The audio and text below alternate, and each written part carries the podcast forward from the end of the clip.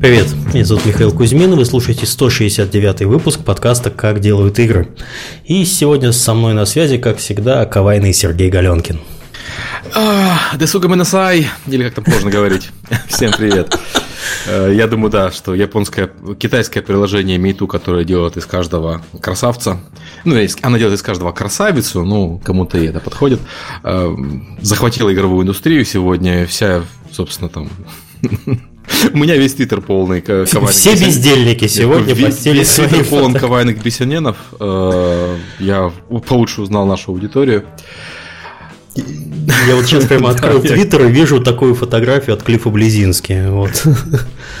Потому что Мне... Клифф, наверное, тебя читает, Серега. Э, ну, на самом деле, скорее всего, нет. Это просто эта штука...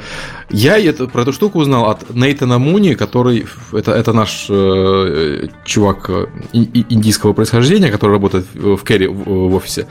Он эту штуку нашел, начал фотошопить э, потихоньку всех сотрудников компании и выкладывать в внутренний чатик.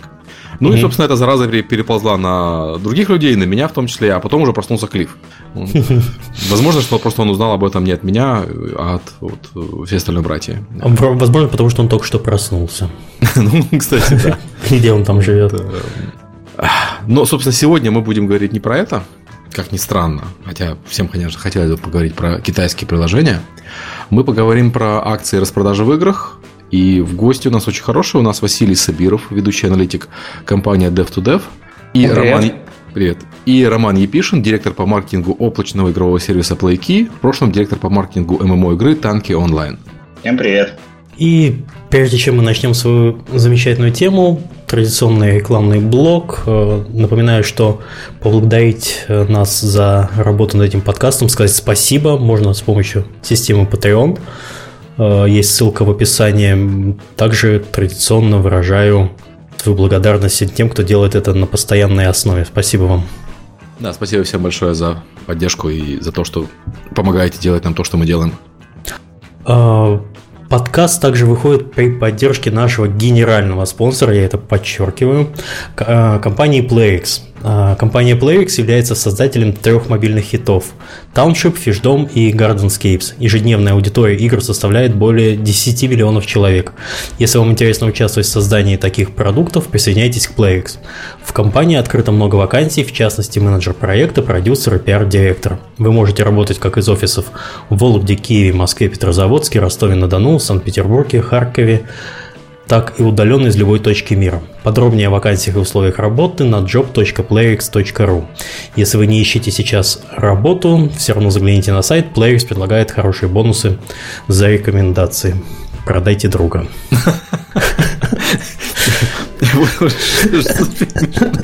Серьезно? Я понимаю рекламные деньги и все такое, до чего мы дошли. Ну что, да. Да. Извините. Э, подкаст также выходит при поддержке Apodil. Apodil – это платформа для грамотной монетизации мобильных приложений. Apodil помогает разработчикам встраивать рекламу, анализировать ее эффективность и получать максимум дохода. Через единый SDK Apodil дает доступ к более чем 35 рекламным сетям. Он автоматически подбирает самую выгодную для разработчика рекламу в режиме реального времени, чтобы вы могли полностью сосредоточиться на создании классных игр, а не на их монетизации. Все. Давайте поговорим немножко, затронем такие базовые понятия вообще про...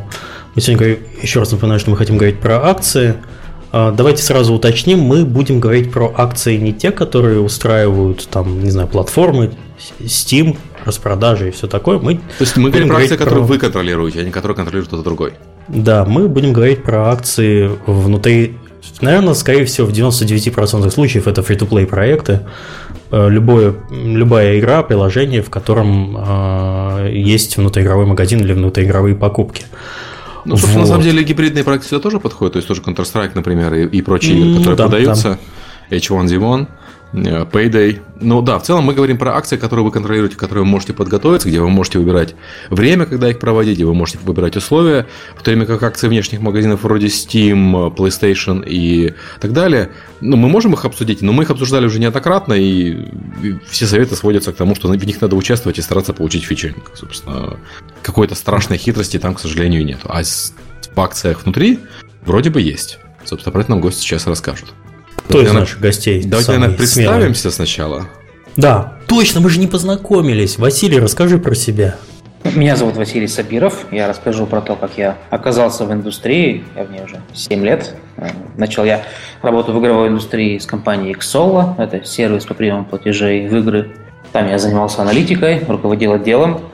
А затем, находясь в Перми, перебрался в офис компании Альтернатива Платформ и занимался игрой Танки онлайн. Я там был ведущим аналитиком. Я там знаю, что такое два года анализировать одну и ту же игру. То есть я за это время изучил тонкости, вот как раз нюансы игровой экономики, о которых мы, наверное, сегодня тоже поговорим. Вот. И сейчас я уже практически два года работаю ведущим аналитиком в компании Dev2Dev. Это литовская компания, система аналитики веб и мобильных приложений. Мы специализируемся в первую очередь на играх.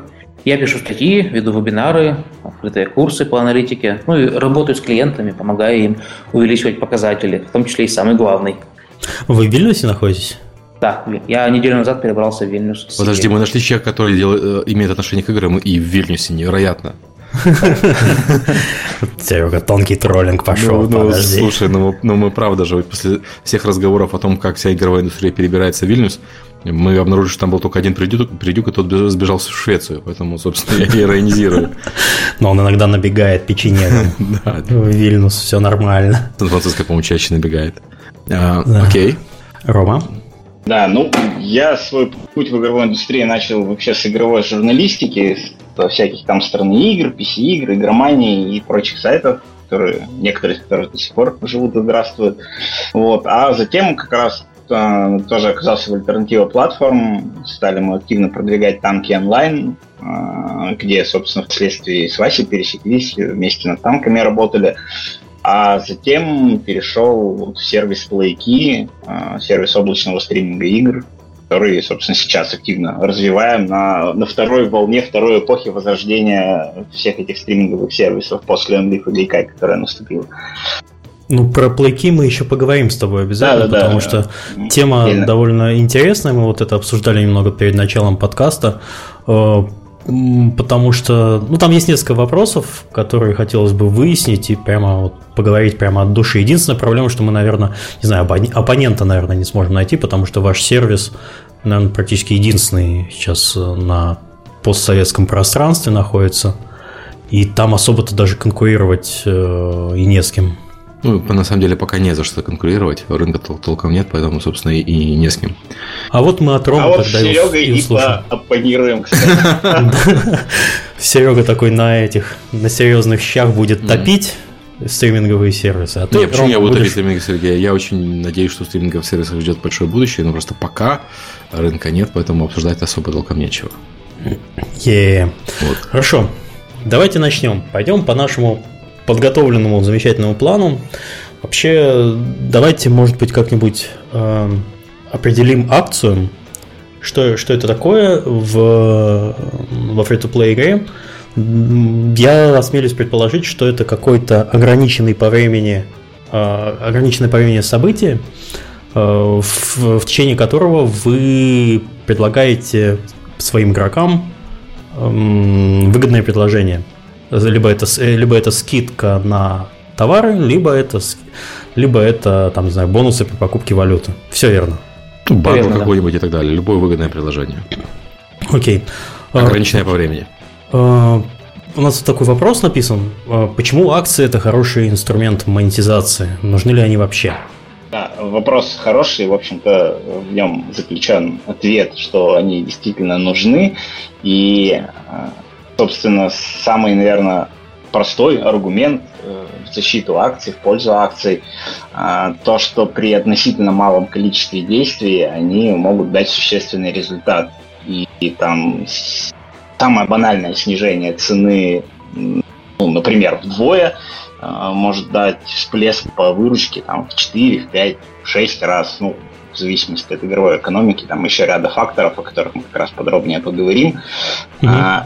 И обязательно еще подробнее затронем момент а, побочных эффектов. То есть акция однозначно здорово, сразу тут сорвем все покровы, их надо делать, это повышает выручку, все прекрасно, но в них есть риски, о которых нужно э, помнить, нужно знать и уметь их вовремя замечать, признаки наступления какого-нибудь нехорошего события, скажем так. Например, перенасыщение этим товаром рынка как такового. Да, да, да, инфляция. Да. Ну мы потом, или ты сразу... Не, не, все, мы, сейчас, мы давайте можем сейчас... уже об этом говорить, да, подводить. А, ну Я хорошо. просто жду, что Вася тут хоп, включится и такой, да, вот, например, риск такой-то, и поехали. Ну, я думаю, что про риск мы еще сегодня успеем поговорить. Я хотел бы сказать еще одно преимущество акций, а, что акции помогают увеличивать конверсию именно в первый платеж. Угу. Это очень важно, да, то есть человека разлочить.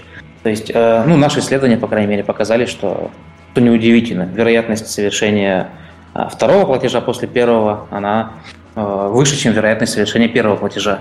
Ну, соответственно, третьего еще выше и так далее, да, поэтому вот получается, что самое сложное, что нужно сделать, это заставить человека сделать первый платеж, и акции этому очень хорошо способствуют. Окей. Okay. Ну, подожди, акции, которые способствуют э, конверсии первый, в первый платеж, использование вернее, акций для таких целей, это немножко стрельба по воробьям и из пушки по воробьям. То есть во всей э, игровой индустрии давно принято для этих целей делать специальное предложение э, для первого покупателя. Это там, они обычно тоже ограничены, ограничены по времени, это тоже считаются акциями, но это акция не глобальная, которая распространяется на всех вообще, акция конкретно для тех, кто зашел в игру Э, сейчас, и вот ему на ближайшие три дня скидка, э, там, ну, обычно это не скидка, обычно это бандлик какой-нибудь, там, 4 дня премиума, э, красивый танк со звездочками и прокачка там до 100% и немножко валюты. То есть всего по чуть-чуть, как бы пробник такой, за мало денег. Ну, это все так, то есть тут можно снова вернуться к определению, что такое акция. Ну, теоретически это, это акция, просто она индивидуальная получается. Да, то есть таргетированная акция это тоже акция. Да, да. В общем-то, как раз максимальная таргетированность акций – это один из серьезных факторов успеха. То есть, когда мы говорим там, о массовой скидке для всех, это достаточно грубо, хоть и действенно. А если, скажем, сама система игры, там, бэкэнд ее, система аналитики и так далее позволяют таргетированные акции проводить, да те же самые скидки, но таргетированно, с учетом предпочтений пользователя по контентам, его платежной активности, его игровой активности, то как раз лучше вместо там, массовых акций устраивать именно такие таргетированные хотя бы по сегментам игроков, и они дадут больше эффект. Слушайте, а давайте, чтобы не углубляться сразу в детали, может быть, рассмотрим какой-то традиционный э, Пример, знаю, да. сценарий, который бы, с которым может столкнуться ну, неопытный разработчик, у которого там миллионный DAO, который ворочает миллионами, они все уже замечательно понимают. Наш подкаст они, скорее всего, слушать не будут, и если будут слушать, то... Слушают, слушают, Миш, слушают. Ну, здравствуйте, миллионные DAO. Как вы там? Hello, fellow kids, знаешь вот эту картинку со Стивом Бушеми? Как вы там сегодня?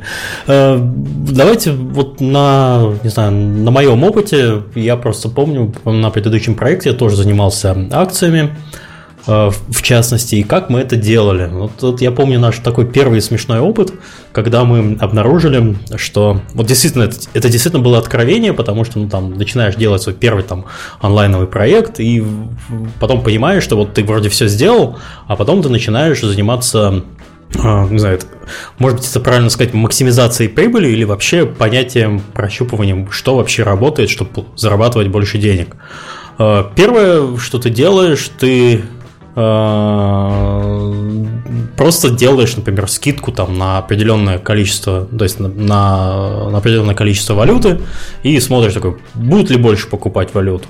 Хорошо, на, на, на выходные фигакнул, в понедельник пришел, смотришь такой, ё-моё, мы там сделали месячную выручку того, что раньше зарабатывали просто так. Значит, это работает. Хорошо, поставили себе галочку, давайте делать периодически распродажи. Вот. Потом берем замечательно, ага, валюту у нас покупают хорошо, но люди-то накупили валюту, давайте-ка мы сделаем так, чтобы люди эту валюту до следующей акции, они ее спускали. То есть они накупили валюту, а давайте теперь сделаем скидку на определенную группу ну, товаров. Потрясающе. Сделали скидку, люди все деньги спустили, и в этот момент мы опять через некоторое время делаем уже акцию на такую на купи-продай, купи-продай. То есть нет, подожди, купи, еще раз купи. Ну, неважно. Заговариваюсь немного. Вот. Купи 10 хачапури и 11 хачапури тоже купи. Хорошо. Есть, кстати, не обязательно. Согласно правилам Steam, есть в чипое не обязательно. Да, Главное, да, библиотеку положить. Более того, вскоре можно вернуть согласно правилам Steam. И через две недели. надкушенные причем, да. Не съеденные, но надкушенные. Э, Хорошо. Окей, ну вот примерно вот с такого ключа можно начать. Вот. И это уже потом у вас появляются какие-то здоровые инструменты, вы начинаете применять э, EVC-анализ, разделяете там товары на группы, т.т. т.т. Хорошо. Вот Давайте. хор- хор- хороший у нас пример, э, почему акции стоит делать. Э, В документе приведен, я бы хотел просто зачитать. Дело в том, что акции скидочные, вот такие, э, да- даже массовая бомбежка, мы скинули цену на вот этот внутриигровой предмет. Они э, с технической точки зрения реализуются достаточно легкими э, силами. То есть это не то, что ты э, выделяешь сегменты, для сегмента делаешь специальный офер, который появляется только если, только если человек в этом сегменте выиграл с большим перевесом свою первую танковую, там, или одну из, э, одну из первых танковую битву. Вот, это такие сложные вещи. А акция, просто скидка, это, ну, я, я конечно, э, так сказать, иронизирую, но это действительно как будто карандашом переписать э, цену на ценники. Достаточно, достаточно просто. При этом эффе- эффективность у таких вещей все равно достаточно сильная. Ну, все так. Да. Еди- Единственное, что Да. я сказал бы, что это не просто переписать цену на ценники, особенно если, например, это фри-то-плей игра, у которой есть несколько способов э, приема платежей, то тут нужно, соответственно, еще и правильно все в шлюзах реализовать, а с этим ну, иногда бывают проблемы. Просто э, не всегда там, интеграция с платежной системой позволяет это сделать очень быстро. Но опять же, всегда можно сделать скидку именно на контент, а не на Да. э, платежку, и это тоже дает всплеск по выручке. Сейчас, если не изменять память, в танках онлайн самая-самая первая акция в истории игры э, как раз была просто на контент. Когда как-то не подумали мы о том, что можно скинуть цены именно на игровую валюту, хотя впоследствии эти вещи срабатывали лучше, а скинули именно на игровой контент, там на пушки, корпуса для танков.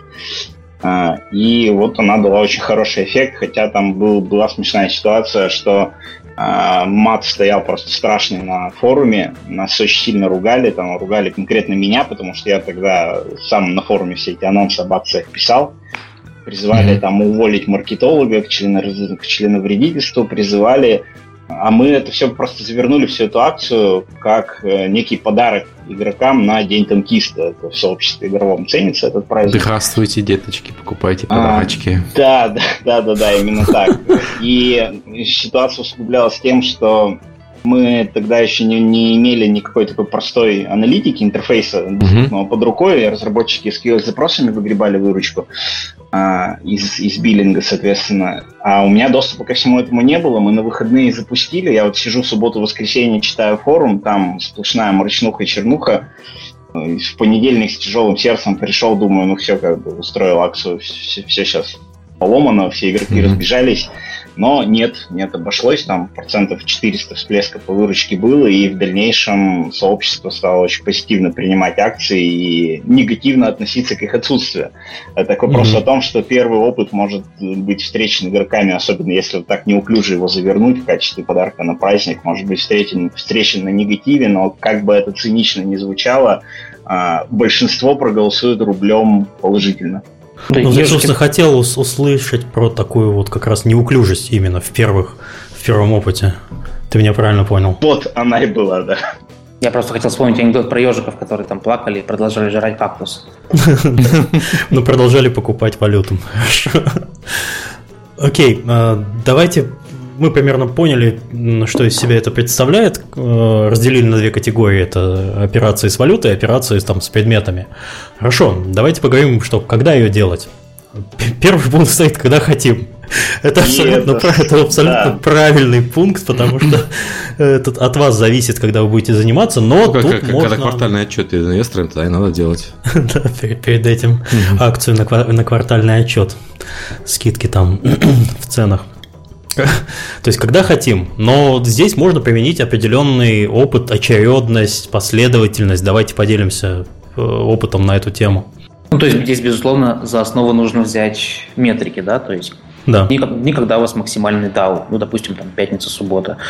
А, Если акция у вас короткая, ну, кстати, я не рекомендовал бы делать короткие акции, особенно для игр, у которых аудитория географически размазана, да, потому что для них Мгм. может быть неудобное время. Ну, просто если... А, а минимально это сколько, по твоему мнению? 12 часов, 24 часа? Ну вот я, я бы 12 часов отметил, да. Угу.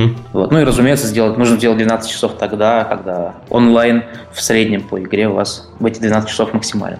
Okay. Кстати, вот Гейб Ньюман недавно отвечал на вопросы на Reddit. Его спросили, почему они убрали мгновенные распродажи, эти флеш-скидки, которые длились 12 часов. И он ответил, что как раз потому, что многие пользователи не успевали получить эти скидки и расстраивались, и больше ничего не покупали, потому что они упустили выгодное, как им казалось, ну, это, собственно, так и было, mm-hmm. самое выгодное для них предложение этой распродажи.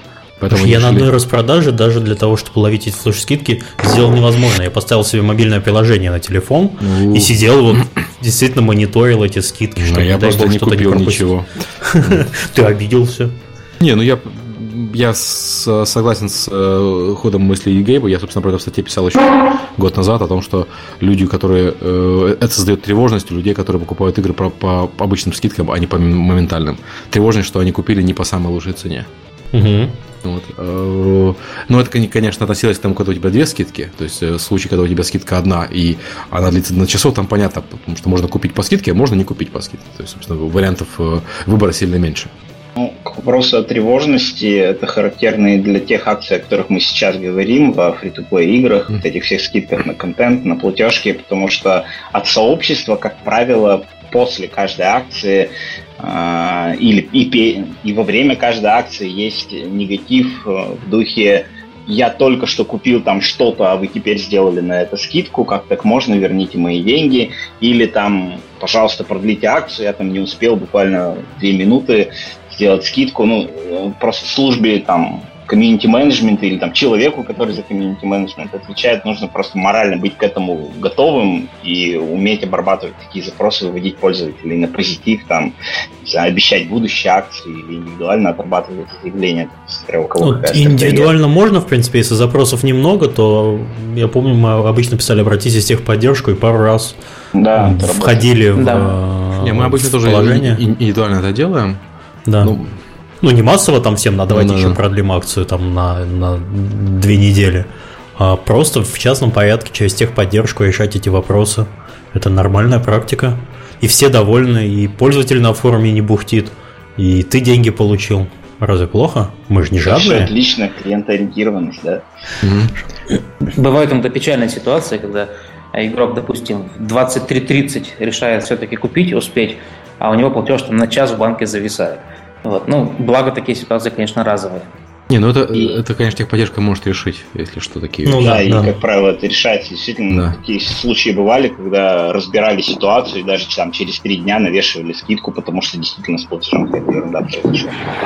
А может быть просто тогда лочить э, товар, э, потом, когда приходят деньги, его раз, разблокировать? Ну, это с точки зрения программирования, может быть, как-то можно Тут решить. уже от игры зависит, как там это устроено. Ну, вообще, да.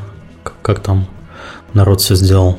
Окей, хорошо. То есть, когда хотим, это вообще вот э, первое требование максимальный онлайн и довольно вменяемая продолжительность, не менее 12 часов. А максимально э, акции сколько должны длиться? Допустим, я скажу, год будет длиться акция. Это хорошо или это плохо? Тут, наверное, все очень сильно зависит от лайфтайма игроков О, в LTV можно, к LTV можно привязаться. Окей. К lifetime. LT, да. Который во времени изменяется. А. А, ну, то есть, если, LT, у тебя, да. если у тебя игрок живет там в среднем, допустим, 30 дней, вот, то для него, получается, акция длиной в год это постоянное предложение, это уже не будет акции. Ну да, окей. Вот, но То есть, грубо например... говоря, ты до... да, я скажу одну мысль, может быть, ты ее подтвердишь или нет. А, давайте сделаем так, что если у нас, скажем, lifetime а, пользователя это месяц, чтобы в течение своей жизни в этой игре он увидел, скажем, две акции, три допустим, акции, четыре допустим, акции. Да. да, то есть есть какое-то определенное, э, определенное количество э, раз, когда человек должен понимать, что что-то происходит циклически. То есть один-два это понятно, а вот три мне больше нравится. Человек уже начинает понимать систему. И тогда он понимает, что да, вот в этой игре что-то происходит. Э, либо с каждой выходные, либо что-то такое. Вот касательно цикличности я хотел как раз-таки озвучить риск. А, ну, то есть представь угу. просто такую гипотетическую ситуацию, что ты сделал акцию в пятницу, ты сделал акцию в следующую пятницу и потом еще через неделю в пятницу. А теперь представь игрока, да, который уже все понял, и с третьей недели он ждет пятницы и ничего не покупает в другие дни. А, то есть это риск, да, с ним стоит бороться. Я не исключаю, что таким способом, монетизируя игру, ты заработаешь больше, но это трудно проверить. Вот, поэтому моя рекомендация в том, что акция, э, да, она может быть регулярной, она, наверное, даже должна быть регулярной, но она не должна быть предсказуемой, да, чтобы она каждый раз доставала игрока врасплох. Все-таки mm-hmm. платеж во фри-то-плей игре – это вещь достаточно э, спонтанная, да, то есть достаточно эмоциональная, emotional based. Вот, а, и она должна чтобы игрок заставить игрока в том состоянии, что, блин, я все-таки хочу это купить. Вот. А не в том, чтобы он сидел просто и поджидал ее, и экономил ну деньги. Вот такой вопрос в этом случае. Я, я, я понял, что ты хочешь сказать. В некоторых играх, например, у Blizzard в Heroes of the Storm, у них есть постоянная скидка на один скин. Вот неделю этот скин, следующую неделю следующий скин. Ну, у них обычно герой скин для него. И теоретически, наверное, можно дождаться, когда будет скидка именно на твоего героя, которого ты хочешь купить. Другое дело, что ждать придется, наверное, там, может быть, год, потому что героев у них там, около 40. Вот э, как на твой взгляд, такая скидка, она Э, задерживает э, игроков в покупке или наоборот стимулирует попробовать вот того героя, который сейчас на скидке? Ну, тут получается жизненный цикл всей акции такой большой, долгосрочный, да, он длительный. Ну, тут ты сказал, что год, да, и... Ну, я имею в виду, что дождаться своего героя может занять год, если ты да. решил точно купить его по скидке только. И вот в этом случае, мне кажется, что акция есть приятный побочный эффект, что она еще и ретеншн может повысить. Угу. То есть, что игрок думал было уходить, но вот он понимает, что там всего через два месяца будет мой э, скин. И он, ну, то есть, понятно, что конкретно так он, наверное, не размышляет, но где-то на уровне эмоций он вполне может размышлять именно так. И он через эти два месяца вернется или просто эти два месяца будет играть. Просто чтобы дождаться, а потом будет играть, соответственно, еще. Окей, да, логично. А, и еще, слушайте, вначале упомянули про акции, э, про опыт акций с внутриигровой валютой и про опыт распродаж э, именно внутри, э, скидки на покупку внутриигровой валюты. Правильно я понимаю, что, условно говоря, раньше ты за 1000 рублей получал 1000 голда, а в случае акции ты получаешь 1000 голда за 500 рублей? Ну, или за 1000 а, рублей ты либо получаешь 2000 голда. 2000 голда. Да. А, я слышал много... Я могу, кстати, сказать, в чем разница. Не, я, я, я понимаю. В одном случае ты увеличиваешь платеж, в другом случае конверсия. Нет, я могу сказать, что иногда платформа ограничивает это. Ты не можешь скажем, in-app purchase в один день просто перелопатить все, э, скажем, в мобильном проекте. То есть тебе проще сделать бонус к начислению валюты, чем, э, чем скинуть цену. Ну, просто даже такого инапа может не быть, который на 50% меньше, чем ты, чем ты, чем ты запрашиваешь. Нет, нет, я согласен, у меня другой вопрос на самом деле. Вот существует мнение, которое я слышал неоднократно, что такие акции, когда ты делаешь скидку на игровую валюту, они приводят к обесцениванию игровой валюты в глазах игроков э, Конечно. и к, к инфляции. В то время как э, э, скидка на предметы, которые покупают за, за эту игровую валюту, они все равно приводят к тому, что человек покупает игровую валюту, но они не приводят к тому, что он относится к валюте, ну, как-то хуже, я не знаю. Ну, действительно приводят. Тут просто вопрос в измерениях. То есть а, скорее всего, ну, по, по нашей, по моей там, личной mm-hmm. практике было примерно так. А, положительный эффект от акций, связанных с валютой, будет очень большим, и нужно будет очень долгое время их проводить, чтобы накопить такой инфляционный эффект, который в итоге перевесит э, плюс от акций, то есть дополнительную выручку от акций съест и идет в минус. Обычно это все-таки не моментально возникает это обесценивание, а копится вот в прямом смысле годами. Ну, мы действительно заметили там в тех же танках такой эффект, как обесценивание валюты, но там это случилось, наверное, после года или полутора, да, Вась, э, таких очень жестких, регулярных, мощных акций. Да, Жесткие целом, акции. Звучит в целом этот эффект как... есть, его, да, стоит опасаться, потому что, по сути, он может в, долго, ну, в долгом сроке да, порушить экономику игры. Это, в общем-то, еще в средние века этот закон был изобретен, он называется закон Коперника Грешема, или как-то так, что плохие деньги вытесняют хорошие. Да, то есть, а, ну, перекладывая это на язык фри-то-плей игр, что mm-hmm. акции, валюта, купленная по акции, в итоге вытеснит валюту, которая куплена без нее, которая заработана честным, а, честным гриндом. Окей. Okay. Ну, просто, просто хотел, чтобы это прозвучало, чтобы не, не возникало ощущение, что надо сбрасывать цены только на валюту, потому что это эффективнее. Потому что всего есть своя вот э, цена, извините. Да, безусловно. Хорошо, давайте вернемся опять. Когда вот следующий пункт у нас есть э, праздничные настроения аудитории используются. Национальные праздники и вообще важные даты для игры. Ну а... да, в этом смысле игры, они ничем не отличаются от э, там, ритейла, от магазинов обуви, одежды и так далее. А, когда покупательное настроение населения на подъеме, то есть это, как правило, связано с праздниками, с затяжными выходными, а, тогда по, там, опять же, нашим эмпирическим данным акции срабатывают лучше, дают больше эффект, приносят больше дополнительной выручки. Ну и плюс в этом случае можно переформулировать не когда хотим, а когда хотят. Потому что акции, проведенные вот в национальные праздники, имеют еще и риск, что если мы не, не проведем, то нас просто загрызут. Да, Где моя же... свинья восьмого уровня? Ну, ну кстати, это, это правда. То есть, э, я опять-таки по нашему проекту заметил, после того, как мы сделали акцию на Хэллоуин, игроки были 100% уверены, что у нас будет что-то под Рождество. Вот, то есть, а, это даже не обсуждалось. То есть, они просто обсуждали на Reddit, да, ну, то все нормально. Зато новые скинчики будут под э, Рождество обязательно, а может быть что-то еще. То есть, ожидание, что большие праздники э, с, фри-то-плей игра не пропустят, это просто дефолтное ожидание. То есть, я думаю, что если какая-то фри-то-плей игра пропустит э, значительный праздник, вроде э, Рождества, это будет замечено ее аудиторией мгновенно и воспринято, наверное, не очень хорошо. Да, причем мы как-то осознанно не стали никаких мощных скидочных акций делать на 9 мая, ну, сочли, что это, наверное, не совсем уместно будет.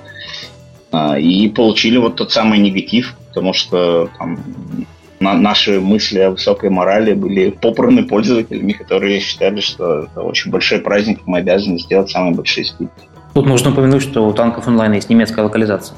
А, ну да. В Германии 9 мая отмечают, просто, просто не так, как в России. Ну да, да. Хорошо, а... национальные праздники, окей, мы обсудили. И вот есть такой отдельный еще пункт, что э, акционность можно привязывать к дням получения зарплаты. То время, когда у человека достаточно много свободных денег, которые он еще не успел донести получку до жены, грубо говоря, и распределить бюджет там на следующий месяц, есть возможность э, получить как бы больше денег с него. И вот, не знаю, Василий, по-моему, упоминал, что есть какая-то цикличность именно в таких моментах. Потому что, ну, зарплата не только там, грубо говоря, скажем, 25-го, а, есть еще там аванс 10 и так далее, или у кого-то там это 5-20 происходит. То есть э, там получается, что а, каждые, примерно каждые 5 дней э, можно рассчитывать на какие-то всплески да, да, именно так. То есть э, я посмотрел по базе Dev2Dev, где там достаточно много игр, и я просто читал такой, так скажем, среднюю выручку по больнице, да, то есть распределение выручки в течение mm-hmm. месяца. И действительно, пусть небольшие, там на 3-4%, но такие пики есть на тех числах месяца, которые делятся на 5. Вот так вот. Я думаю, что э, подход, когда, когда игроки хотят, он, наверное, более правильный. И пример с праздниками мы привели, но был еще пример с тем, когда у вас там максимальный всплеск по DAO и так далее. Максимальный всплеск по DAO, он же может быть предсказуем еще не только тем, что вот конкретно в, этот, в это время у нас сейчас максимальное число игроков, но и большим апдейтом в игре. Всегда известно, что большое обновление в игре привлекает в игру э, аудиторию, которая ушла из игры, и новых игроков, потому что что-то новенькое появилось. Э, там App Store такие игры фичерит, Steam такие игры фичерит. Соответственно, это наверняка тоже хорошее время для проведения акций. У нас просто был пример когда мы под обновление сделали акцию, и она сработала очень хорошо. Да, у меня тоже был такой пример, что э, игрокам была открыта новая категория товаров, и за это было им навалено достаточно много валюты. Мы еще волновались, э, не зажрутся ли игроки, да, не слишком ли много у них будет у них валюты. Нет, они за несколько дней э, потратили всю эту валюту на эту новую категорию, то есть сработало достаточно хорошо. Окей. Okay. Okay. Вот мы, мы вернулись к вопросу на то, на что делать акции. Э, скидки на валюту мы, наверное, обсудили. Может быть, какие-то еще рекомендации есть по скидкам на валюту? Ну, в скидках на валюту я хотел добавить, у нас, по-моему, дальше тоже где-то будет, ну да ладно, раз сейчас вспомнилось, э, что они позволяют не только э, поднимать выручку, собственно, для чего и делаются акции, но позволяют компании, разработчику, издателю получать эту выручку по более эффективным каналам, потому что скидку на валюту можно делать, например, не по всем платежным системам, которые доступны в проекте, а по там, тем платежным системам, которые дешевле всего обходятся компании, где наименьшая комиссия агрегатора или там самой платежной системы, например. И в этом смысле скидки на валюту могут быть избирательным таким инструментом повышения не только выручки, но и прибыли компании. Угу. А есть какие-то рекомендации именно там, по максимальной скидке? То есть там какая скидка... Я понимаю, что это все обтестируется, но стрёмно же сделать скидку на 70%, чтобы потом выяснить, что это была плохая идея. Ну, есть такая вещь, как э, эластичность, да, то есть можно mm-hmm. замерять, как для каждой категории товаров, будь то валюта, будь то какая-то категория внутри игровых товаров, как э, различные размеры скидки влияют на продажи. И при этом, как они влияют как раз-таки на те самые долгосрочные риски. Вот. И принимая решение о размере валюты, нужно эту эластичность учитывать.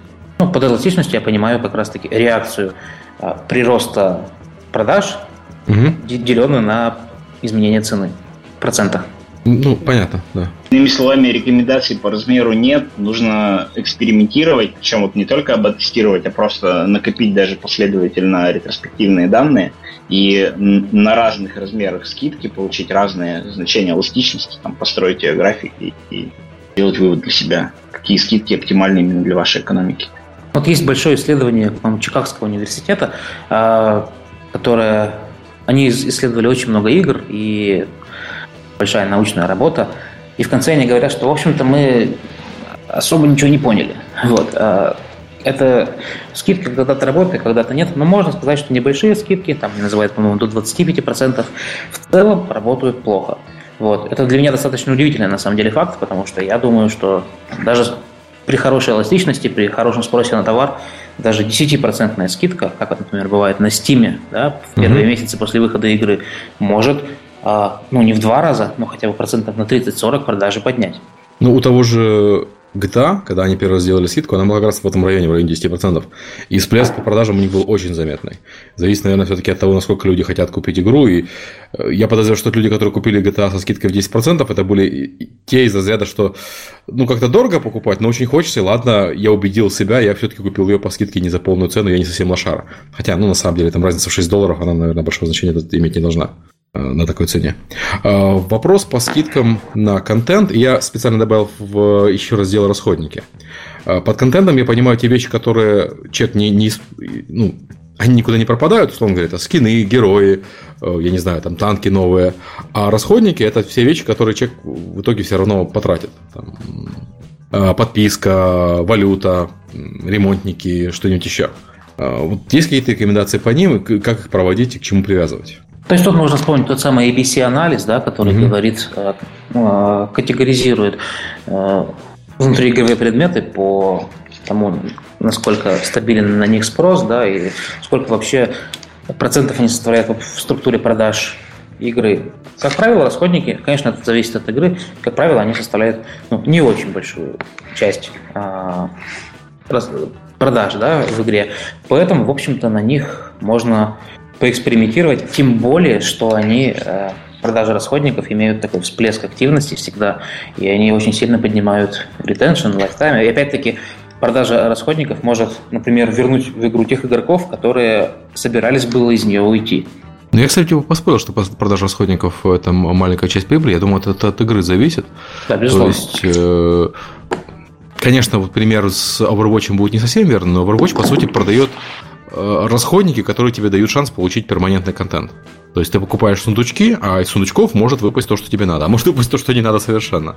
Обычно то, что не надо. Ну, это, ну кстати, да, это, наверное, даже не расходник, это, наверное, не контент, не расходник, это, это отдельная категория, это гача. Да. Скорее, да, механика, да. Да, да, да. Вот мы упомянули ABC-анализ, а может быть поподробнее на этом моменте остановимся. Те, кто не в курсе, что это за безобразие, это анализ, который э, разбивает все ваши продажи на три категории. Э, первая категория это A, которая 20% э, ассортимента, и они, эти 20% делают 80% продаж. Потом следующая B это 30% ассортимента, 15% продаж. И последняя C 50% ассортимента и 5% продаж. Очень удобно. Обычно с группой C вообще никакой работы по акциям именно на, на контент делать вообще не нужно. Ее можно сразу же выкинуть. Вы должны четко понимать, что примерно 50% ваших товаров, они никогда не будут зарабатывать большое количество денег, но они, тем не менее, все-таки нужны. Вот. И мы работаем только с A и B группами. Это позволит вам как бы понять, э, на что лучше всего делать скидку в первую очередь, и что ожидать от э, э, именно от этой акции. Я бы добавил, что есть еще и ABC XYZ анализ, который добавляет еще одно измерение в этот mm-hmm. анализ. То есть э, X – это товары с наиболее стабильным спросом, ну, а Z, соответственно, с наименее стабильным спросом. Ну, и правило примерно такое, что чем стабильнее спрос, тем э, желательнее оставить этот товар в покое. А если спрос нестабилен, то вот там можно экспериментировать, пускаться во все тяжкие, mm, okay. э, играться с размером скидки и так далее. Это вопрос про эластичность. Условно говоря, если ты сделаешь скидку на хлеб, его больше не купят. Да. Да, в прок как бы хлеб покупать, это да. Такое, чревато. Окей, хорошо. А, и коллекционность. И движемся к коллекционности. Да, да. коллекционность. Да. Э, этот пункт тоже добавил я. Пример как... Э, Поясни, да. Да, пример акции. Ну, поскольку мы говорим, акция – это предложение ограниченное по времени. Акция э, игр, в которых имеется коллекционность, и эта коллекционность может быть монетизируемая, ну, то есть, это, например, коллекционные скины сетовые, или, там, я не знаю, коллекционные флажки, которые вместе собираются в один большой красивый флажок там, и так далее. Эти, э, обычно они, они имеют сезонность, такие коллекционные вещи. То есть понятно, что есть какие-то перманентные вещи, но часто они привязаны к сезону. Например, э, хороший пример это то, что делают в Overwatch, это скины новогодние, потом вот эти скины под китайский Новый год и так далее, скины под Хэллоуин когда ты получаешь скин под Хэллоуин на персонажа, ну ты же хочешь еще и эмоцию на него соответствующую, mm-hmm. ты хочешь на него и анимацию, и это у тебя получается сет. У, у нас в Парагоне был пример, мы делали, ну, у нас контента, понятно, меньше именно такого монетизационного. У нас были сетовые скины на э, Хэллоуин, были сетовые скины на Новый год. Так вот, э, мы заметили, что хороший эффект дает, если э, хороший эффект по конверсиям дает следующий прием. Э, мы даем игрокам возможность получить часть скинов Иногда это один скин, иногда это больше, чем один скин, выполняя игровые действия. Мы, мы экспериментировали с разными вещами и продолжаем экспериментировать, потому не сказать, что работает конкретно лучше из игровых действий, но могу сказать точно, что люди, которые получили игровой скин, заработали в игре, выполняя какие-то действия, с большей вероятностью, с гораздо больше покупают потом Bundle все остальные скины. Они это работает так. Вот я наконец-то один скин получил из комплекта. Могу купить остальные, во-первых, потому что это будет дешевле, потому что у меня есть скидка э, из-за бандла. А во-вторых, потому что я же такой молодец, э, заработал, давайте уже дособираю комплект. Но э, если просто тупо дать скин этим людям, то работает хуже. Все равно работает, то есть лучше дать один, один скин, чтобы люди потом купили остальные, чем не дать, но работает гораздо лучше, если люди реально вот этот первый скин заработали каким-то образом. Э, в игре. То есть не, не просто так они зашли в игру, он им случайно выпал. Да, это по сути получается, а, если игрок его сам заработал, то это своего рода инвестиция игрока в игру, да, и он ожидает в этом, в этом случае от игры уже больше ну, он считает э, возможным себя наградить покупкой остальных скинов за то, что он такой молодец, сэкономил. Напоминает, знаете, как, как женщины ходят в магазины, я, я по своей жене замечал такое, ну и, собственно, я думаю, это не, не, не уникально, что э, пришла в магазин, купила э, туфельки в два раза дешевле, чем они были, потому что они были по скидке Z, купила себе еще сумочку в два раза дешевле, дороже, чем туфельки, потому что она же молодец, сэкономила, вот, э, может себе позволить. Ну, это же сумочки, Сергей, ты же кто, как не ты, должен понимать вопрос с сумочками, Серега? У меня все сумочки кожаные коричневые. Я их покупаю по Каждый раз оно два раза дороже предыдущей. Вот где, вот где. Да, есть проблема, да. А, я просто периодически с Сергеем попадаю на, на всякие шопинг. Я молчу по твои микрофоны. Про свои молчи микрофоны. У меня всего один сейчас. У меня наушники. А, наушники, точно, наушники это мои микрофоны, да, да. У меня опять на полочке выставка микрофонов. Ну, кстати, последние два куплены по скидке, ничего не знаю. Кстати, да. Кстати, вот как каждый раз два раза дороже, это, мне кажется, как раз таки хорошая механика монетизации. Ну, есть... ты же должен как-то, ну, кстати, вот да, мы вот так в шутку вроде сказали, но на самом деле ты должен как-то да. повышать уровень жизни свой. Ну, то есть именно и игровых трат и так далее. То есть ты, э, не знаю, там по, по тем же наушникам, если следить, то сначала ты покупаешь там такие, чтобы у тебя уши были, понимаешь, что такой хороший звук, потом еще больше и больше, а потом уже, конечно, тебе надо в больницу увозить с такими дорогими ушами. После, после того, как жена узнает, сколько эти наушники стоили. Кошмар. Представляешь, сколько потом нужно сумочек будет жене купить?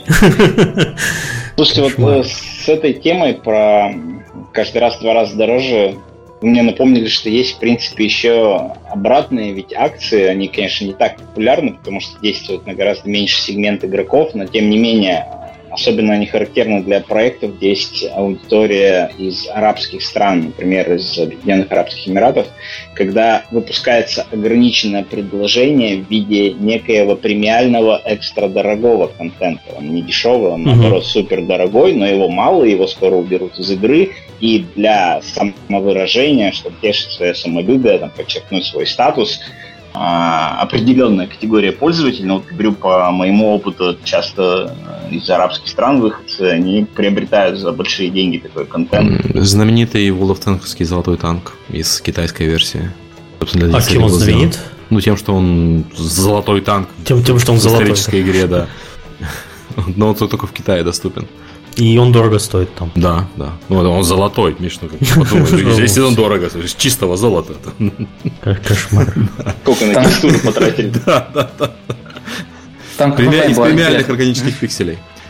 Но это уже получается заработок на китах в основном. Это да, ну, кстати, про, про, про умножение каждый раз в два раза есть э, распространение достаточно при мобильных играх, когда вот эти самые специальные акции, которые игроку выдаются. Ну, то есть самый простой пример это когда специальная акция игроку выдается только одна, так называемая золотая рыбка, она же там ну, много, много таких названий. Когда человек первый раз получает э, ограниченную акцию, в следующие три дня ты можешь купить этот бандл. А, но мобильные игры обычно идут дальше, потому что денег же хочется. И они начинают предлагать вторую, третью, четвертую, пятую акции э, тому же игроку, который купил первую акцию. Но эти акции каждый раз получаются в два раза дороже. Я такое замечал неоднократно во многих играх. Э, Electronic Arts особенно этим грешит, ну, собственно, GameLoft и все остальные тоже.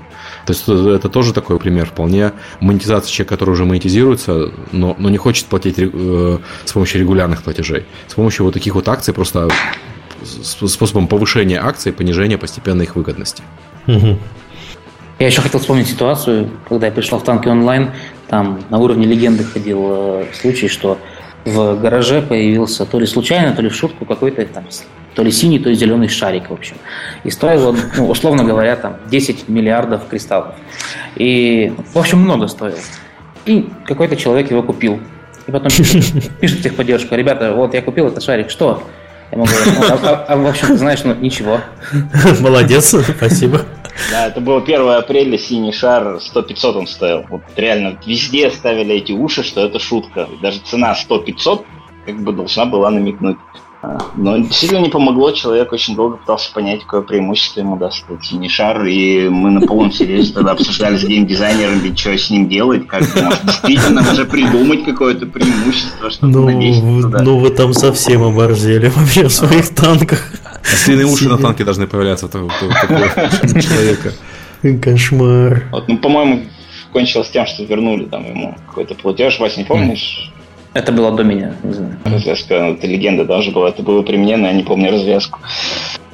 Я представляю себе это утро. Давайте пошутим с игровым магазином таким. Да, да, давайте. Я давно это хотел. А давайте херню туда бабахнем. Какую херню? Синий шар. Ура!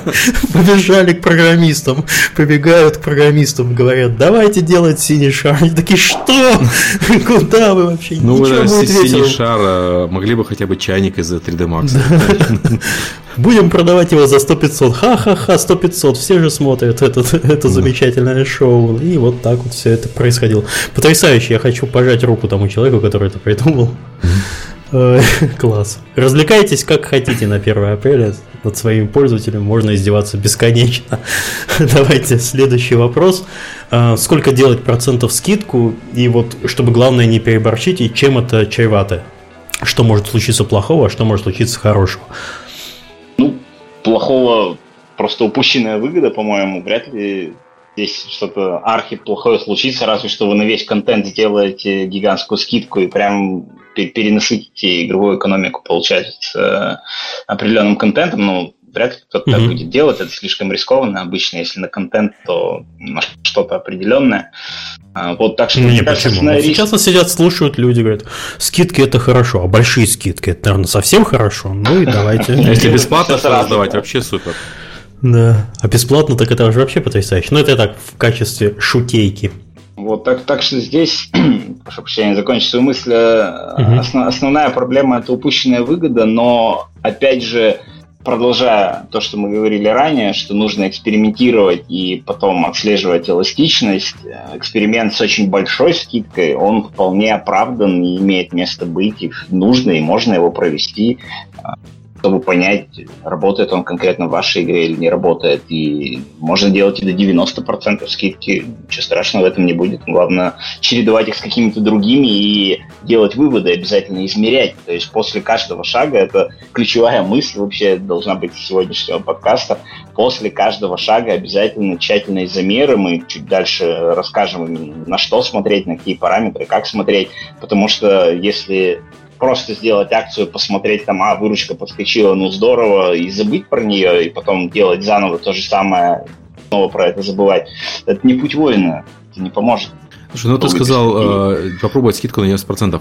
А вот на какой, если говорить про ABC-анализ, вот на какой категории ты бы скорее пробовал 90%? A, B или C? Я бы на C, если что.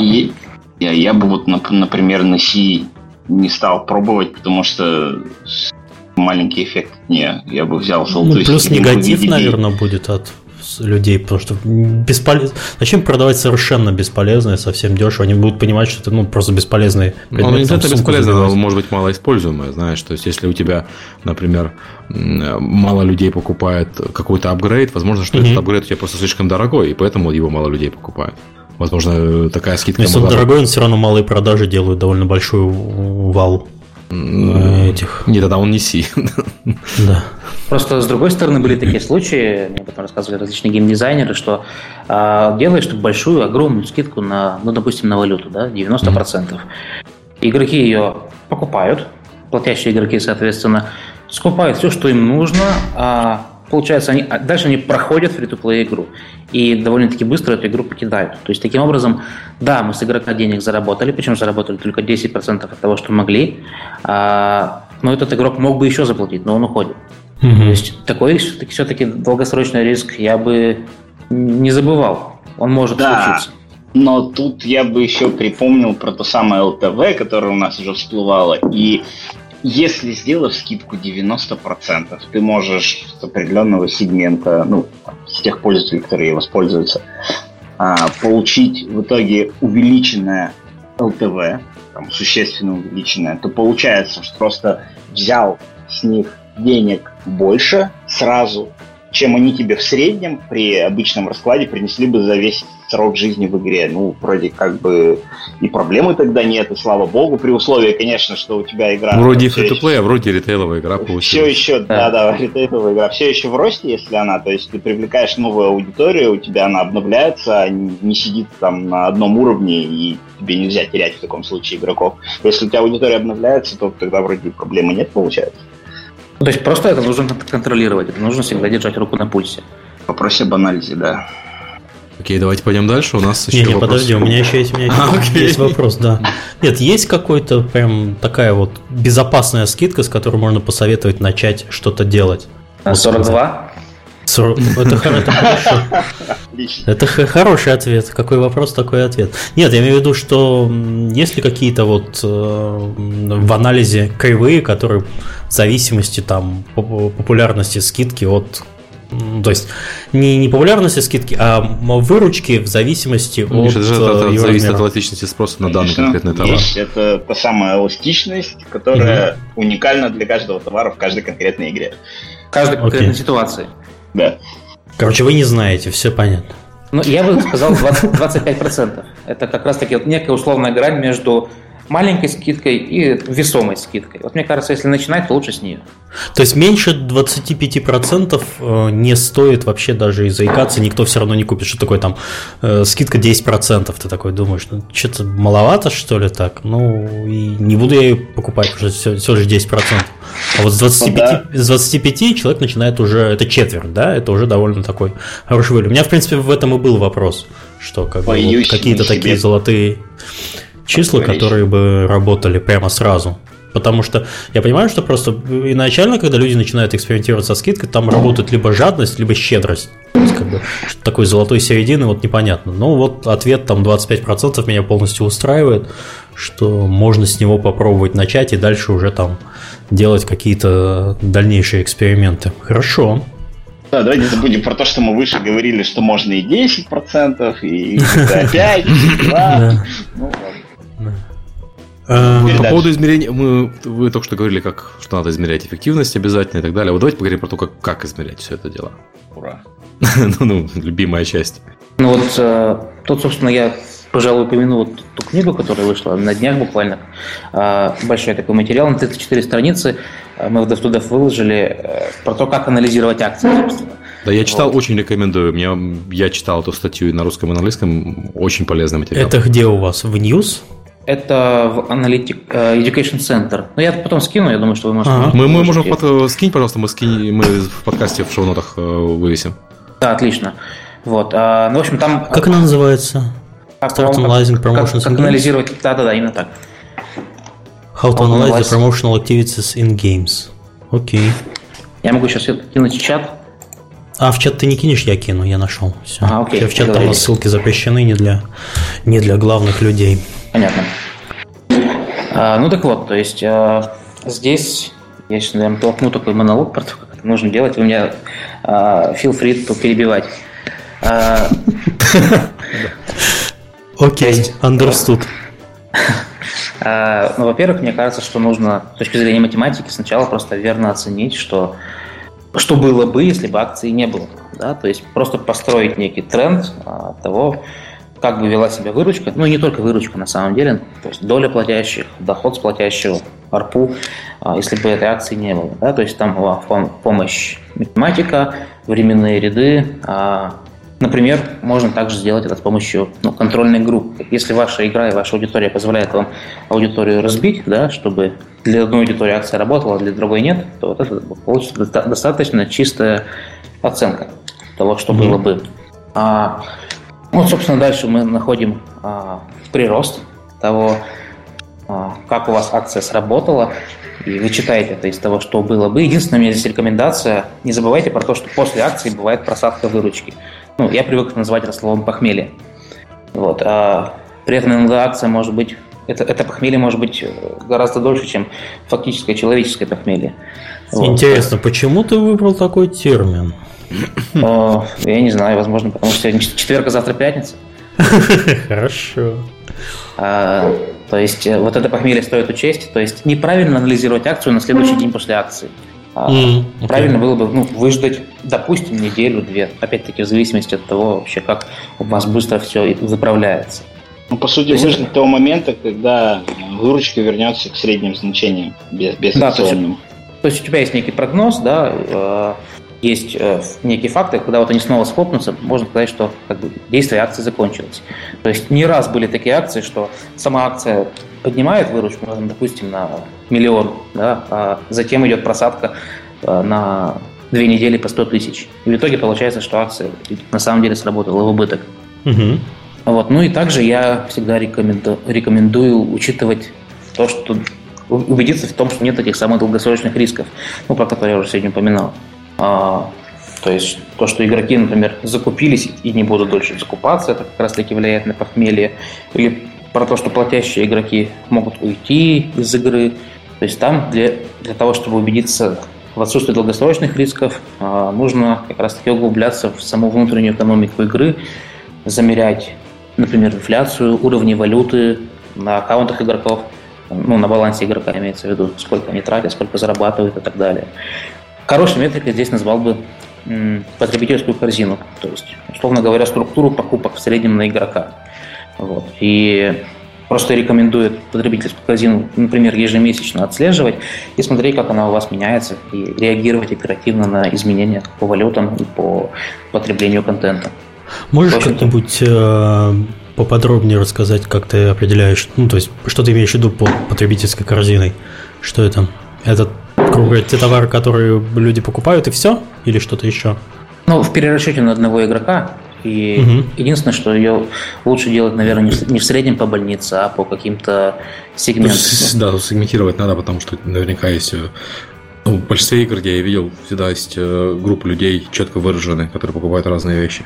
Да, да, да. То есть, например, мы если говорим про а, потребительскую корзину по контенту, то она будет очень совершенно разной э, у платящих и неплатящих игроков да, в free-to-play игре. Платящие могут себе позволить одно, неплатящие другое. Собственно, вот эта дельта между платящими и неплатящими и есть некий сигнал того, как на самом деле работает ваша экономика. Окей. Okay. Если вкратце, то я закончил, остальное, наверное, можно в книжке прочитать. Окей. Okay. А, так вот, по поводу рисков. Ну, то есть ты упомянул, что как избегать риски. Вот э, мы говорили про опасность регулярных акций уже, а про э, реноминацию можно что-то поговорить? Я вижу, что в комментариях отметили, что у вас есть какой-то пример. Может быть, про это еще рассказать? Я, ну, возможно, слово неправильно использовал. Может, там револьвация или реноминация мы все-таки термин использовали. Давай остановимся на нейтральной инфляции. Э, ну, окей, ладно. Так револьвация или реноминация? Нейтральная инфляция. Вот так вот решают проблемы у нас. Расскажи, Ром, как ты это помнишь? Э, ну, э, смысл был в том, что э, мы длительный период, это я говорю о танках онлайн сейчас конкретно, длительный период, там, больше года проводили акции именно регулярные, и, и регулярные еще разбавляли внезапными, и, в общем-то, это все давало эффекты. Каждая акция в отдельности анализировалась и давала положительные эффекты. А, но там по, по, по ряду косвенных признаков э, мы решили, что что-то, наверное, все-таки ухудшается ситуация каким-то образом. Э, решили проанализировать в целом, а, сколько единиц товара можно было купить на единицу денег год назад и сколько сейчас. И получилось, что на единицу денег игровых э, все больше и больше и больше товара можно приобрести. То есть получается, что деньги дорожают, если я правильно сейчас выражаюсь. То есть э, там, за, за 100 кристаллов можно было купить там, только один, одну аптечку, условно сейчас говорю, без привязки к реальным ценам, просто на примере, чтобы понятно было. И со временем пришли к тому, что в итоге кристаллы настолько дешево достаются пользователю благодаря всевозможным вот этим, этим акциям, что за 100 кристаллов в итоге можно купить там уже 10 этих самых аптечек то, наверное, в длительной перспективе может привести в тупик, и после этого как раз э, изменили несколько политику акционную, стали их э, более дозировать, эти акции, хотя полностью от них все равно в итоге не отказались. Поначалу был такой соблазн. Поначалу был соблазн вообще э, прекратить делать скидки, оставить только на самые большие праздники, там, Новый год, День танкиста, и все, затянуть пояса. Попробовали даже перейти на такой голодный режим, не понравилось это никому в компании, в том числе акционерам, поскольку на выручке сказалось значительно, естественно, особенно к нашей ситуации, когда аудитория была уже приучена к акциям. Тогда стали просто постепенно выходить, э, как это называется, период детоксикации устроить и управлять ситуацией. Собственно, об этом как раз хотели упомянуть, что вот эти самые частые и регулярные акции в длительной перспективе приводят вот к таким эффектам. Но речь идет реально о длительной перспективе, подчеркиваю. И если э, об этом задуматься в какой-нибудь мобильной игре с лайфтаймом пользователя пару месяцев, то, наверное, не стоит заморачиваться, не переживать из-за этого эффекта. Я лишь два дополнения еще скажу. Во-первых, я помнил слово, это слово дефляция. То есть как бы инфляция наоборот. О, точно.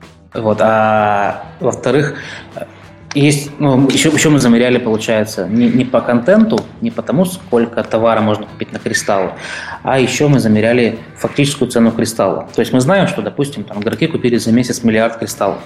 А мы знаем, что игра заработала там, X рублей. Да, соответственно, можем поделить и узнать, за сколько в среднем покупался один кристалл. Вот.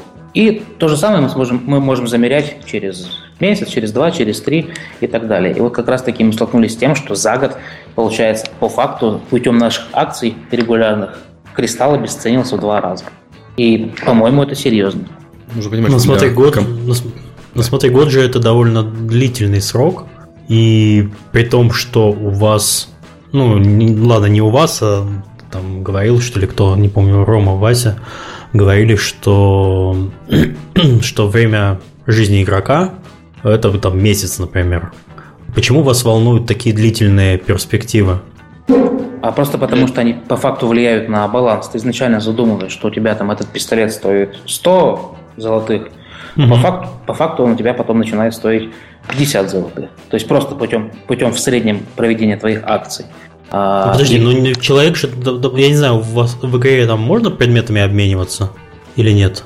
Там онлайн, онлайн нельзя было, но ну просто тогда есть человек... игры, можно, да. Для того, чтобы обесценить э, вот это в два раза, человек должен на каждой акции что-то покупать. Я правильно понимаю? Ну, в общем, да. Вот, но тогда же это просто стимулирует человека просто тратить, приносить деньги в игру на, на каждую акцию.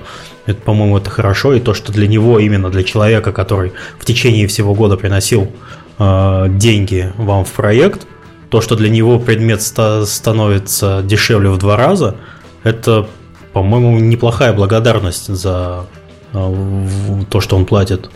А люди, которые нерегулярно участвуют в акциях, там, не знаю, спящие игроки, там, не знаю, в любой фри проект можно играть там, ну, не постоянно можно переключаться, потом соскучился, вернулся, тем, собственно, фри проекты и хороши, что ты пришел, соскучился, Э, занес немножко денег, поиграл, про их пролюбил, ну и потом дальше пошел отдыхать, там другие игры, чем-то другим заниматься. Футбол ну, погонять. Ну, понимаешь, о чем я хочу спросить? Я понимаю, да, просто речь да. еще идет про покупки за виртуальную валюту, да, то есть, угу. которые, которые могут себе позволить неплатящие игроки. То есть, угу. соответственно, если вот есть такой тренд, то э, можно сказать, что он впоследствии в долгосрочном этапе ведет как раз-таки к снижению доли платящих, потому что если вы регулярно проводите акции на внутренний контент, да, mm-hmm. то, то игроки рано или поздно поймут, что, в общем-то, покупать ничего и не надо. В смысле, за деньги свои, что можно все накопить. И доля платящих будет снижаться. Вот об этом долгосрочном риске я говорю. А тут, возможно, стоит э, пояснить, что танки онлайн одна на тот момент, по крайней мере, из немногих игр была с одновалютной системой. Да, я а, то есть у вас, у вас нет софт и хард валюты нету? Да, окей. ну, на тот момент не было. А, да. ну это, ну окей, ладно, надо уточнять. Ну, это, наверное, не, не очень хороший подход, и большинство современных игр, они все-таки используют как минимум две валюты. Софт и хард. Бывают иногда еще промежуточные, то есть такие полусофт, полухард. Но в основном две, две как минимум есть у всех. Вот танки были такими уникальными и в общем. Чё же, чё же вы так? Не раз, были, не раз, были, нет, были. Подожди, не, не раз, что есть, да. Не раз дискутировали на эту тему и приходили к тому, что это не баг, это фича. Ну так а что же вам уже через столько-то лет признавать багу? Окей, так, в, в качестве шутейки. Ой, хорошо.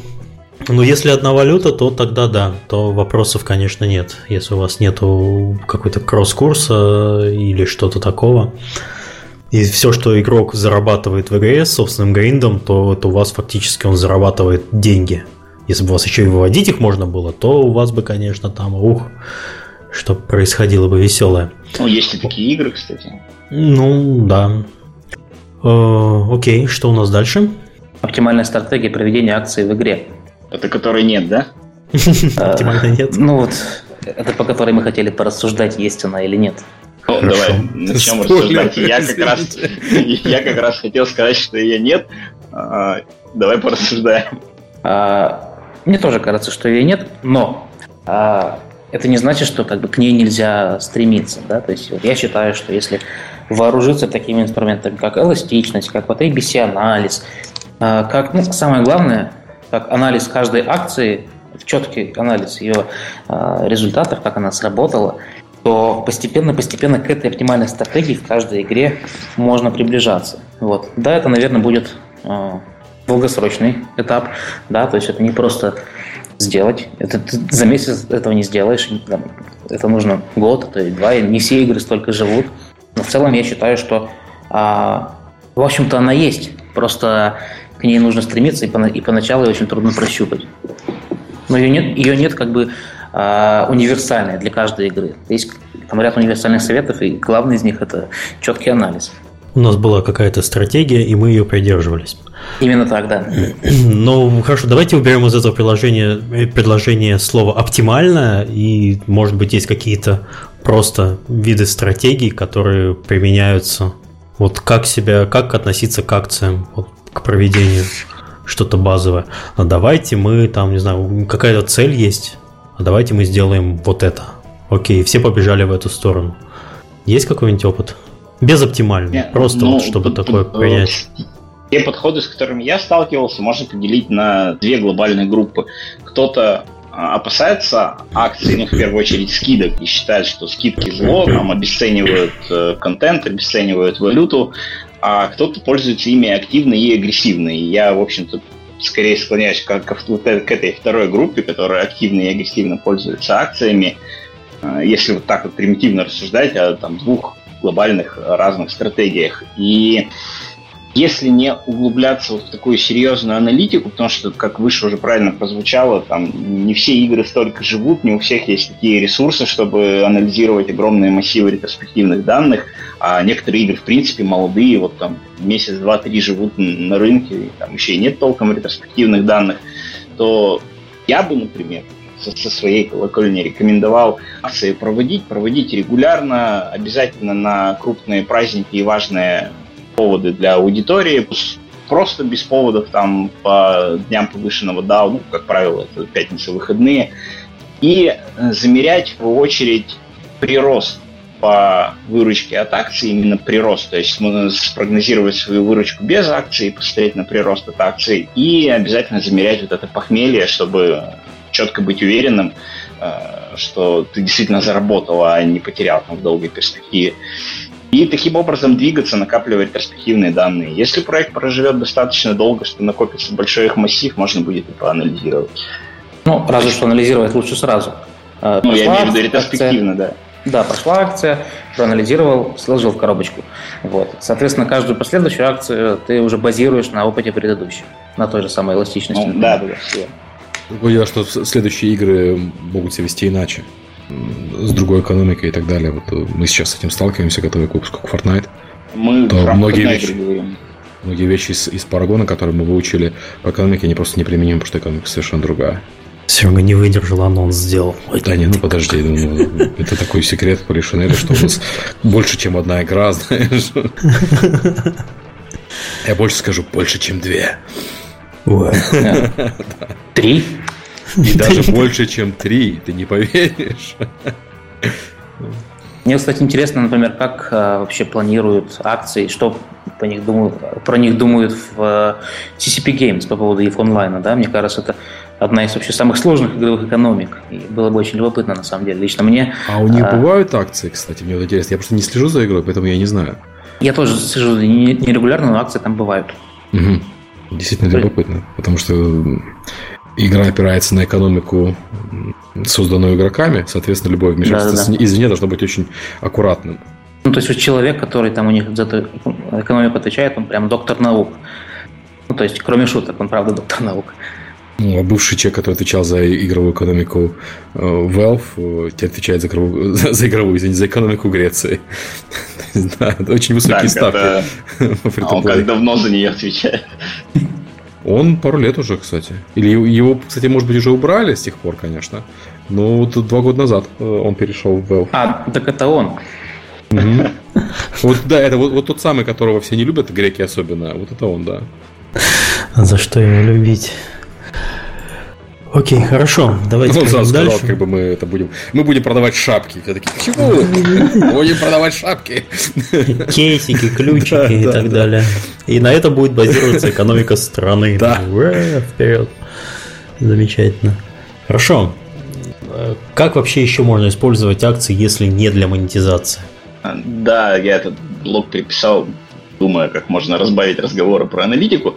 А, и вспомнил, что принципе, это еще хороший инструмент для повышения спроса на те или иные категории товаров, но повышение не просто ради шкурного интереса, ради выручки, а с целью различных геймдизайнерских экспериментов. Ну, банально выпускаем там новый предмет некий, а, хотим, чтобы как можно там, больше пользователей его взял на вооружение, при этом просто так раздавать не хотим, потому что нужно еще проверить, как это все вписывается в баланс экономический. Выпускаем его mm-hmm. с какой-то скидкой, например, или там с бонусом довеса к нему что-то даем, тем самым повышаем спрос.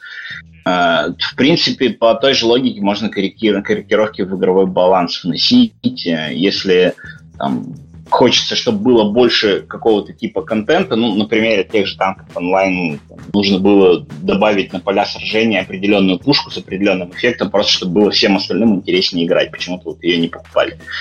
А, делаем там существенную скидку на эту пушку, тем самым делаем битвы веселее. Э, хороший пример, кстати, я замечал в League of Legends и Heroes of the Storm, они когда делают ребаланс героя, они часто его выставляют на продажу, чтобы люди его купили и попробовали после ребаланса, чтобы они могли очевидно оценить, э, что, что изменилось. Новых героев обычно не распродают, там обычно бандл есть. Да, а вот э, ребалансных, да. Вот, ну, про платежную систему тоже я уже выше говорил, могу еще раз напомнить. Платежные системы отличаются по условиям, и иногда выгодно сделать скидку на определенную платежную систему. Например, не только ту, где меньше комиссия, а где есть э, там, привязка банковской карты, например. Ну, то есть перетянуть пользователей в ту платежную систему, где они могут привязать карту и потом совершать какие-то автоплатежи. Э, опять же, сколько бы цинично это не звучало. Ну, это, кстати, работает не для всех, понятно, игр. То есть, если человек, ну, если игра в iOS, там нельзя такое делать, если игра в Steam нельзя.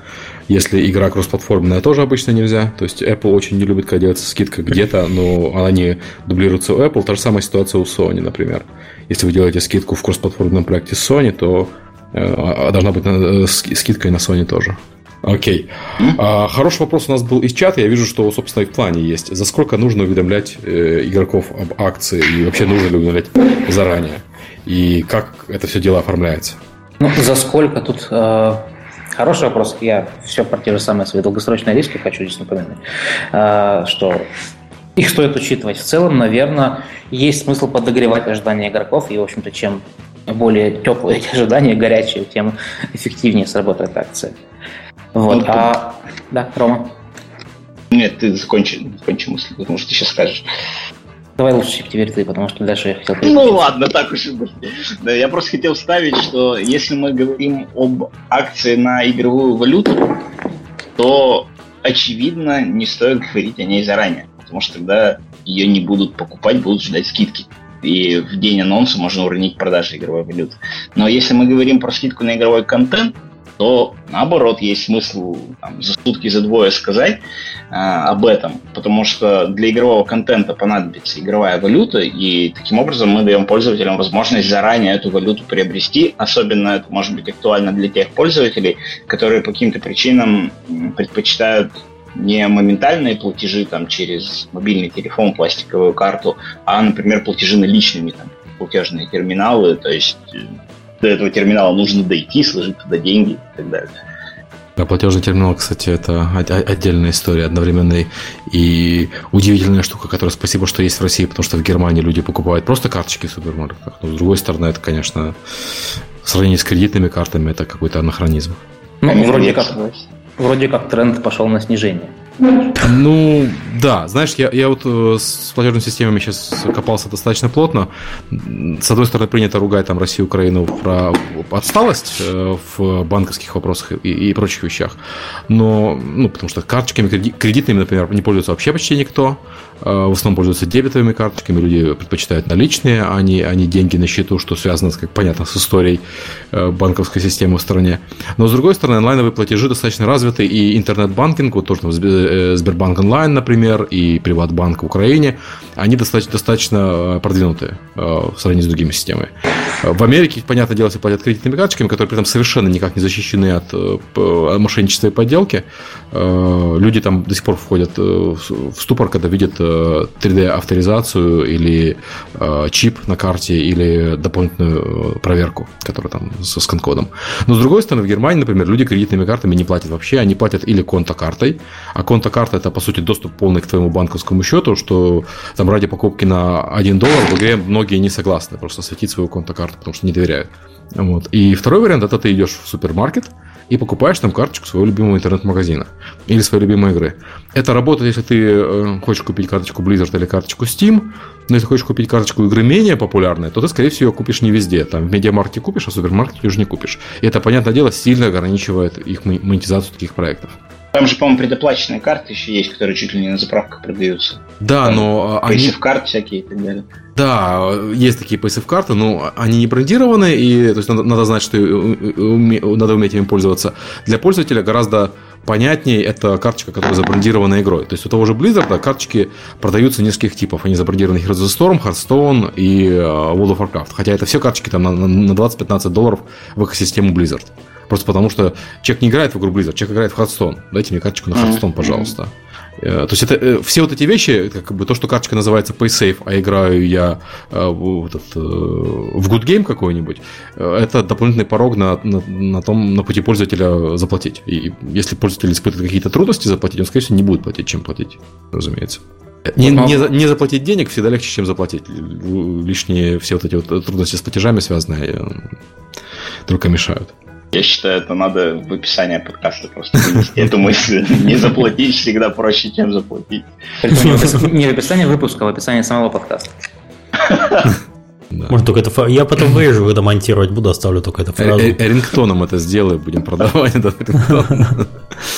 По поводу оформления акции я еще хотел просто пару мыслей сказать, что, во-первых, ну, тривиальной мыслью стоит ее озвучить. Акция должна быть оформлена максимально ярко, да, потому что акция, помимо того, что это инструмент монетизации, это еще и инструмент возвращения игроков в игру, да, то есть человек знает, что в конкретный день будет акция, он придет, вот, и особенно для проектов с небольшим lifetime ом, это повод продлить lifetime, Э, на, ну, допустим, на неделю. Это повод вернуть игроков, которые либо норовили уйти, либо которые уже ушли, но подписаны на уведомление, например, да, или на пуш-уведомление. Mm-hmm. Вот, ну и в принципе, акция это, то есть игра это радость, акция это радость. Пусть как бы и акция будет оформлена как подобает. Вот. Ну а вторая мысль, которую я хотел сказать, это про оформление, правильное оформление цен на акции. То есть ну, вообще, там, тактик ценообразования существует много, и материалов в интернете по ним существует еще больше. Вот, но есть достаточно интересные механизмы оформления цены, которые работают. А, ну, например, вот мне очень нравится такое правило, как правило сотни. Да? То есть, если цена на продукт меньше 100 условных единиц, ну, допустим, 100 долларов, да, то лучше показывать скидку в процентах, то есть 25%. Если цена выше 100 долларов, то лучше пользоваться абсолютным значением скидки, то есть 25. То есть получается, что вы выбираете скидку с большими цифрами каждый раз. Mm, окей, okay. понятно. Вот, ну и еще вот как раз таки вот те самые а, скидки на 1,99, 1999 рублей. Ну, черт возьми, они работают. Вот. Я ничего не могу поделать, но они работают даже со мной. Я логикой понимаю, что а, там 1999 2000. Но когда меня потом спрашивают, за сколько ты купил игру, я говорю, а тысяча с чем-то. Вот. Ну, это вопрос э, так психологика, так мозг устроен. Ему проще от, отрубить последние цифры, чем прибавить единичку. И этим надо пользоваться. Угу. Это да, надо пользоваться. А, окей, а, вопрос все-таки про то, стоит ли предупреждать людей о том, что акция будет заранее. Что с такого-то числа у нас начнется большая распродажа. То есть Steam не предупреждает, но все уже знают. А Riot, например, предупреждает заранее. У них даже график какой-то есть. Ну, я повторюсь, Э, для меня хорошая акция это как бы непредсказуемая акция, которая берет, заставляет пользователя врасплох, да, застает пользователя mm-hmm. врасплох. Вот. С другой же стороны, если говорить про акции, приуроченные к каким-то дням, к Дню Благодарения, к Рождеству, mm-hmm. то, безусловно, про них стоит говорить. Ну, чего уж там, все понимают, что они будут. Ну, то есть, да, стоит, стоит ну, различать как бы внезапные акции, акции запланированные. Mm-hmm. Пусть внезапные будут внезапными, а запланированные, запланированным акциям пусть пользователь готовится загодя. Я, я слышал такую теорию, что из-за того, что у тебя есть акции запланированные, э, у тебя снижается платежи, естественно, перед акцией, потому что люди ждут акции. Но с другой стороны, из-за этого у тебя гораздо выше конверсия, потому что люди ждут акции, соответственно, они пошли, купили эту карточку PaySafe, еще что-нибудь, и встречают твою акцию уже во все оружие. Они внезапно обнаруживают, что нужно бежать э, среди ночи в феврале в ближайший киоск э, пополнить деньги.